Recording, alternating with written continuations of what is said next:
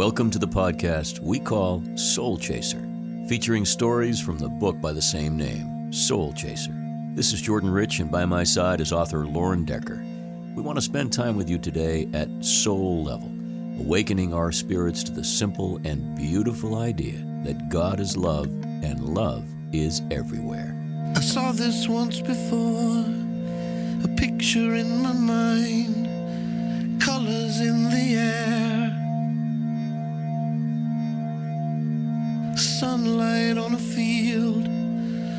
lovers in a dance, love is everywhere.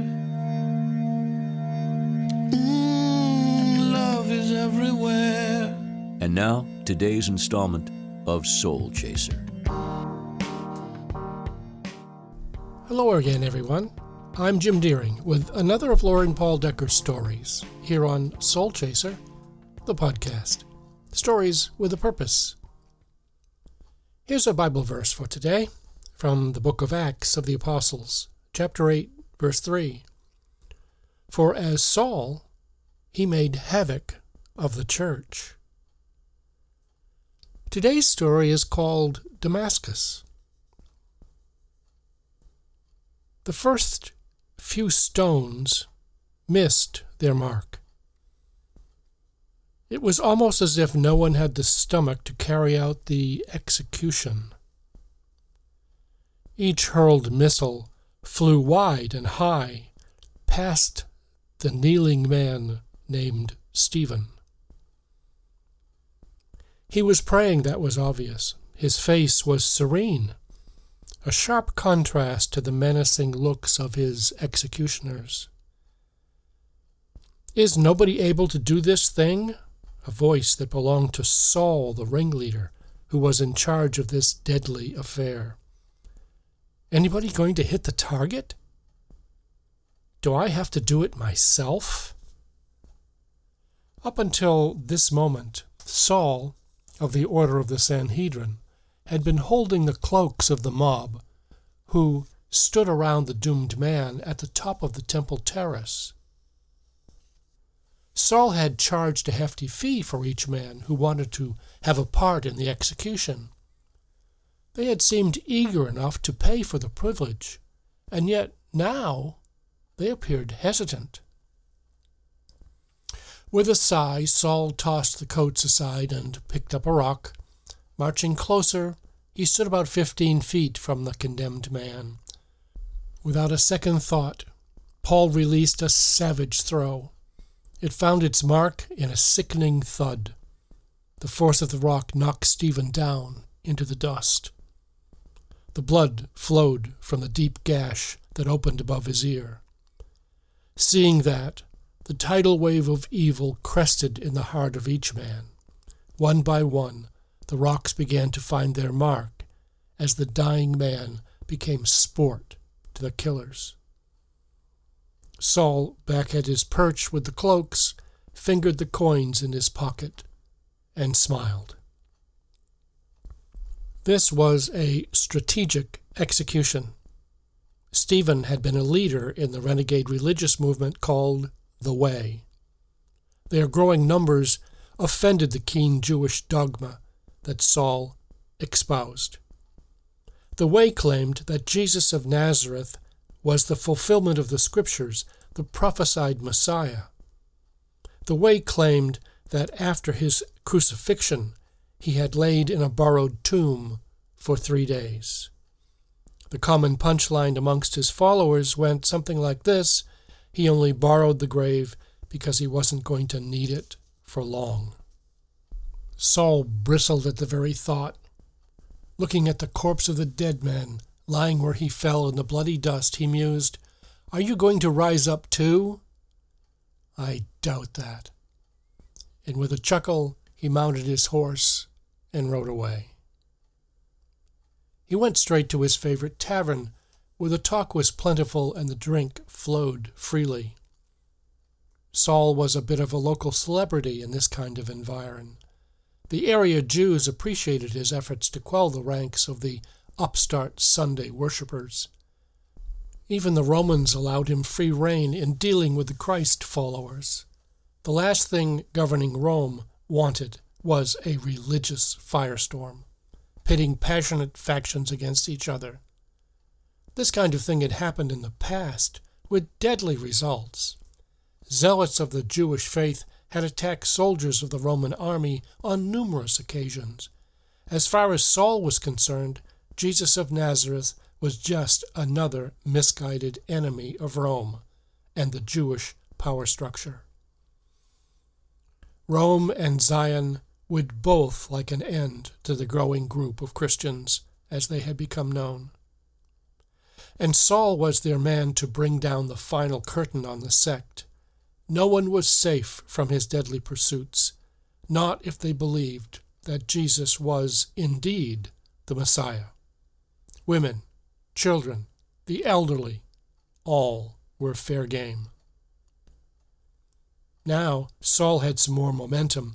The stoning of Stephen had taken out a ringleader of the church, and surely there would be those who were now frightened.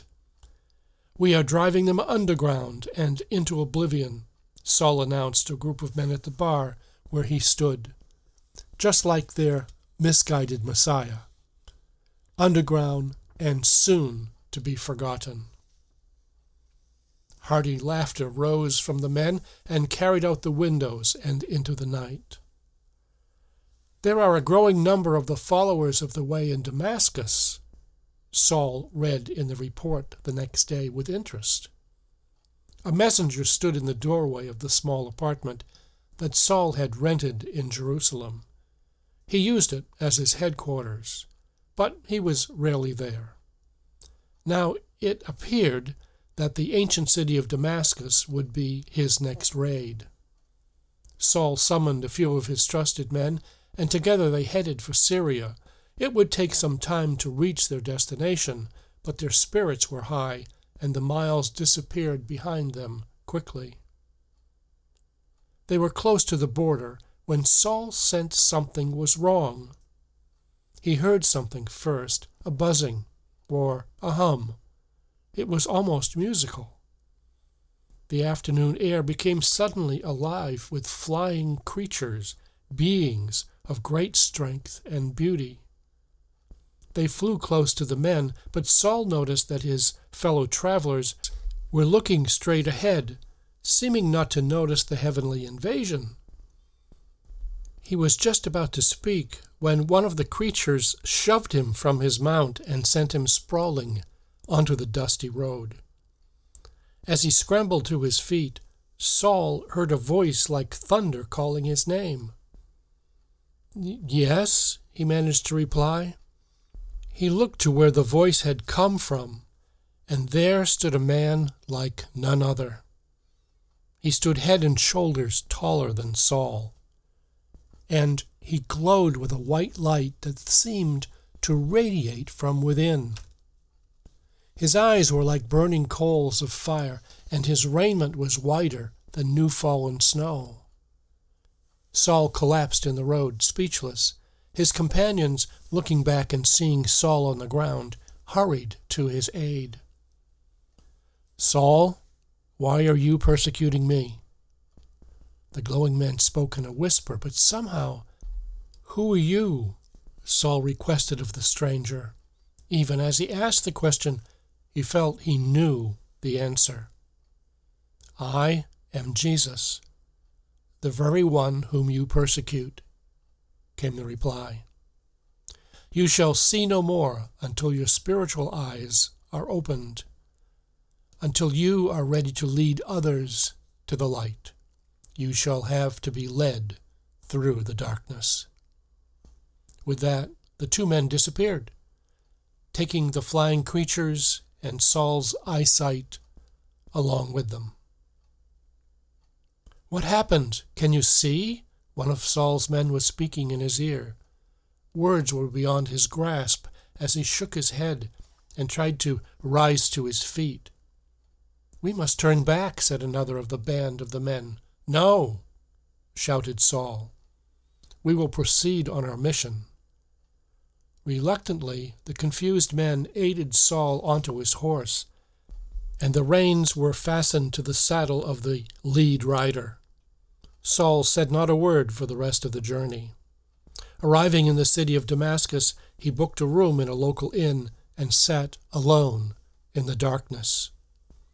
He answered no knocks upon his door. He ate nothing. In his misery, he could only think of one thing the man on the Damascus road had claimed to be Jesus, the one that I had persecuted. Saul said aloud. Up until now, he had considered Christ followers to be the objects of his hate and violence. But Jesus had said it was him that I am hurting. Saul turned the thought over and over in his head. He settled one idea. If there was such a one who was so close to his devotees, then I want to follow the way.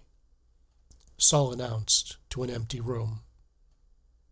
If a being so powerful, so wonderful as the one he had seen on the road, who knew him by name, if that one was the living God, Saul thought he would gladly trade all of his religious trappings and ceremonies just to know him. Jesus, help me find you.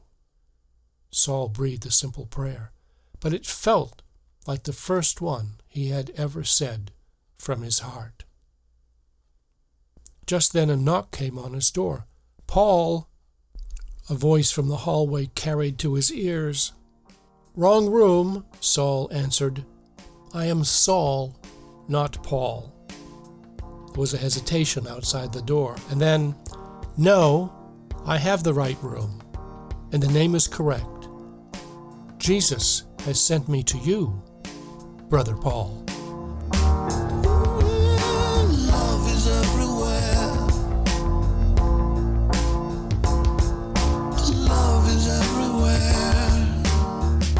This has been Soul Chaser. We hope this program has caused you to consider the vastness of God's love for you. Nothing is going to change that reality, but love can certainly change you. Remember, Love is everywhere, and God is love. For more stories with a purpose, pick up a copy of Soul Chaser Devotions to Anchor the Soul, available on our website, soulchaserbook.com, or find it at amazon.com.